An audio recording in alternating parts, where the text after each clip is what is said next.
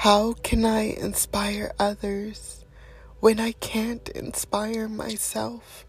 How can I make mountains move when I can't find the energy to be moved myself? This was and still is the biggest obstacle I struggle with today. You see, my passions used to be fueled by anger, you know, that bright, burning rage that takes over. The one that screams, I'm going to prove to everyone that I'm not a nobody, that I can do this. You know, the, oh yeah, I'm going to show you attitude. But this fire, this vigor, this energy died when it consumed me. So I have to ask, what fuels you? What makes you get up every morning and hope for something different? What changes? I've been exploring this aspect of myself, this dark and gray area of my life, somewhere between wanting to matter to society and self, somewhere between ache and melancholy, along the line of my horizon. The truth is, I put so much energy into people, into relationships that didn't even want to be, that I never fully invested in myself. For some reason, a part of me perhaps felt like I wasn't worth it. The idea was I would walk a mile for you but not for myself. I would love all the aspects of people that were toxic, that were broken, that were hurting, but never allow the same grace for me. I treated my heart and body like a garbage can. Despite the fact that I knew what love was. I knew what love was. I saw it clearly. I understood it. But I could never accept it. We accept the love we think we deserve. We accept the love we think we deserve. We accept the love we've always been given. So I prayed and I asked God to show me how to move mountains, to show me my value and my purpose in this life when it feels meaningless and empty. Have you ever wondered to yourself, Why are we racing toward a finish line? God works in mysterious ways.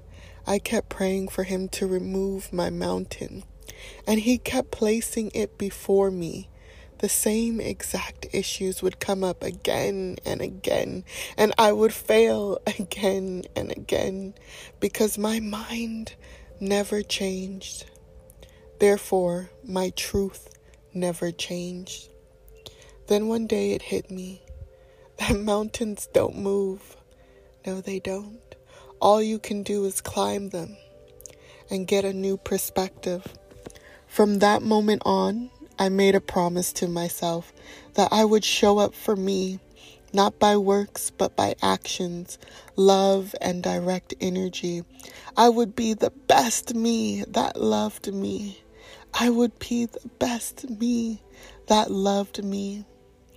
Even as I sit here speaking to you, sunbeams, tears are forming in my eyes because I know how much I haven't. I haven't showed up for myself in all the aspects of my life that I needed to. We as humans tend to show up in the easy ways. We perfect one area or maybe a few. We shine it, we polish it, we show it to the world. But then the all then all the rest falls by the wayside.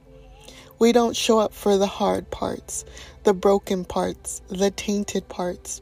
We place our ego and every distraction we can before it. We all have our drug of choice to distract us. Some of us even use God to avoid the pain and hard work. For me, it was food. I had a complicated relationship with food as a child. It was given on a merit system that was completely biased and unstable. So it subconsciously became perceived as a form of love. When I was good, I was given ice cream, candy, chips, etc.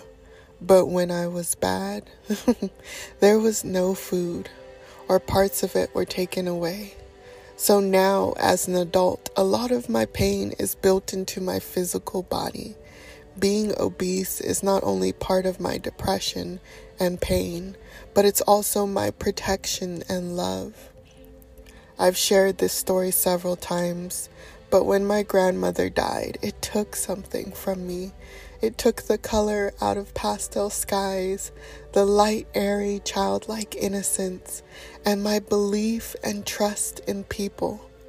It was a complicated grief. I gained about a hundred pounds in less than a year, and the most remarkable part was I never felt it. Can you imagine what it feels like to exist in a constant state of pain so that now it feels normal? Can you imagine that quality of life to say that you're bleeding and bruised and hurting, but you don't feel it?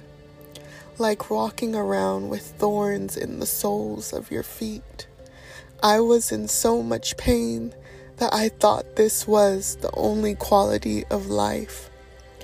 Somehow it became a warm comforter pressed upon my body in the fury of winter's dream. It felt safe and made me feel understood. It protected me. So, speaking about moving mountains, how do I lose weight, break trauma, move pain when it is so closely tied to me that I could mistake it for love? Mm. My answer has multiple levels, but let's start with I had to let go. Yes, I had to let it all go like free falling with your eyes closed from the highest point with no harness, no security. I had to let it go and let God. Letting go for me actually ironically started with walking. I started to walk. Movement alone breaks barriers of emotional grief that I had kept stored up and didn't even know it. That's why the first time I went to the gym and lifted weights, I cried because it hurt. It was a breaking and a bending of something that I had cemented so deeply in me that not even I could reach that pain. So when I physically broke that down, it all came out. And when I started to walk, I started to speak affirmations.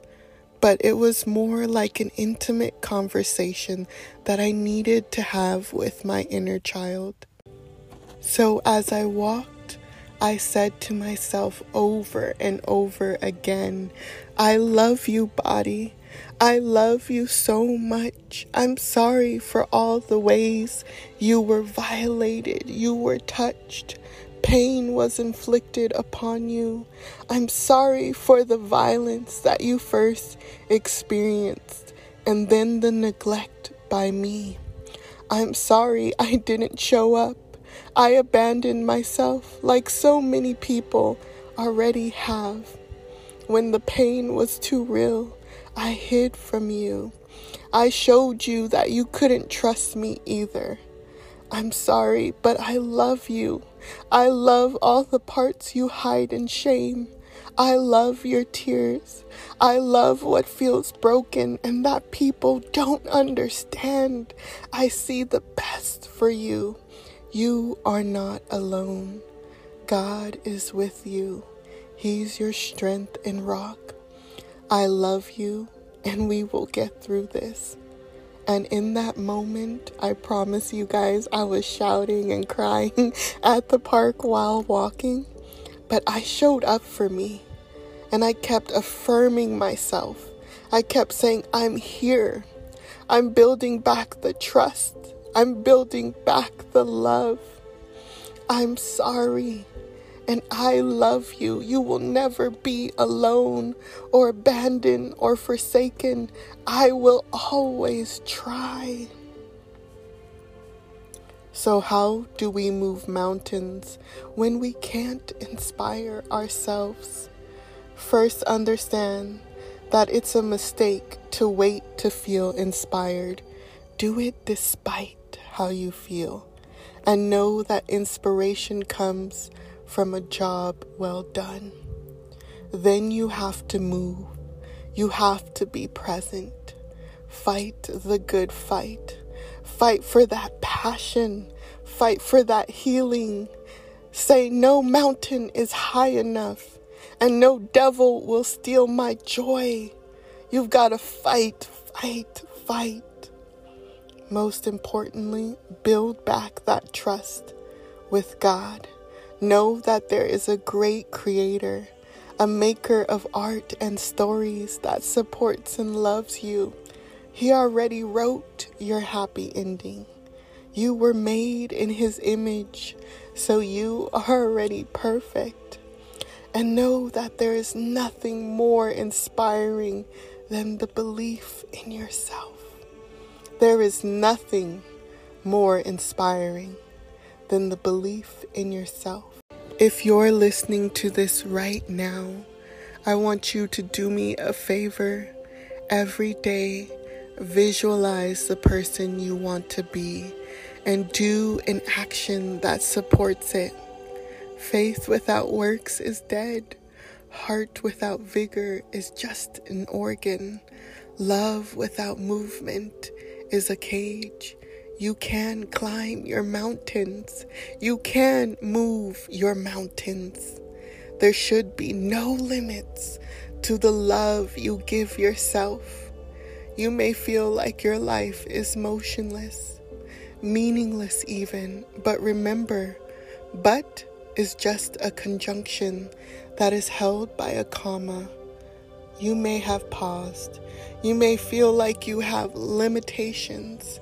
You will have obstacles, but you will also rise. You will rise. I also have to practice what I preach. And I know this road isn't easy. I know because I'm on it. You may fail a thousand times, but don't quit. You may feel like you have physical and mental limitations, but you don't know that the journey just looks different for you. One day you'll look back at this moment and cry tears of joy because you didn't know that this was happy, that this was healing, that this was what God intended for you all along. When you become the love you finally deserve. So don't focus on moving your mountains. Don't focus on how big it is. Don't focus on a change right now. Just focus on one steady, slow climb, mentored by grace, patience, and support. You will rise. You will rise.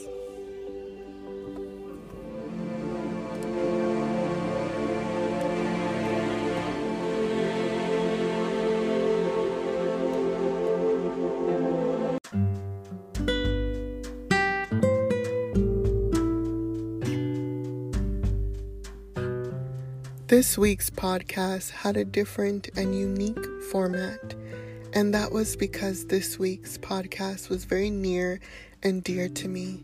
It was a level of vulnerability that I wanted to share in the hopes of inspiring you, in the hopes of comforting you, in the hopes of providing a little extra support. So, this week's was called Moving Mountains. And for me, it was important because um, in my personal life, I've always felt like I've been silenced. I struggle with finding the value and the worth of my voice.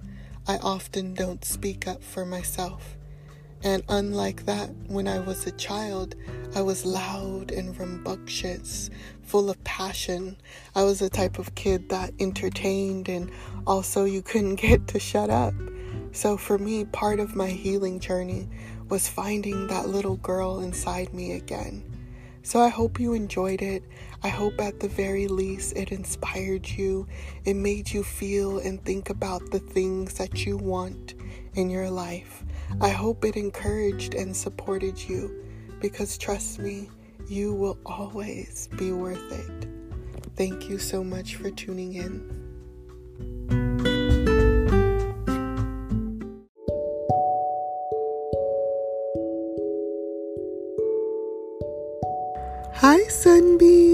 Hi, babies. Thank you for tuning in this week to our community podcast. As always, I'm grateful for the love and support that I receive on this channel. You guys make my day. You guys give me a little bit of extra strength during the hard times. And for that, I am so appreciative. I also am excited to tell you about all the ways that this platform is going to continue to expand. We're going to have meditations, we're going to have some creative projects, we're going to have amazing, wonderful speakers on here. I can't wait. It's going to be popping, popping with healing and happiness and laughter and all the gray moments in between. So, thank you, and I hope you continue to support. And speaking of support, there are several ways that you can go ahead and go to Amazon and look up my book, Everything the Light Touches um, at Joyce Words, and you should be able to find it. I would love for my book to be a bestseller for my birthday in December. That is a dream and goal of mine. So go ahead and start purchasing it for Christmas gifts, birthday gifts, you know, just for the heck of it gifts, you know, whatever. And let's get those reviews in because reviews are actually very critical. Reviews are what get it um, ranked. So thank you, thank you for that.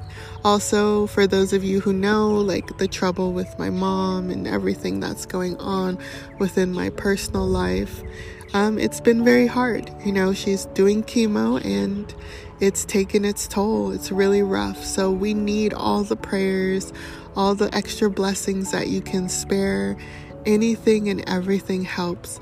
And if you'd like to give a little bit of love, you can go ahead and find me on Cash App at the money sign Joyce Words and PayPal at flower, spelled like flower, and gals, which is G A L Z.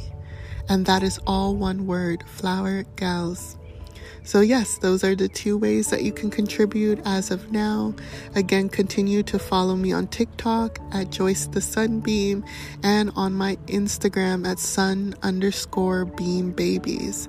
So, thank you. Thank you guys for tuning in.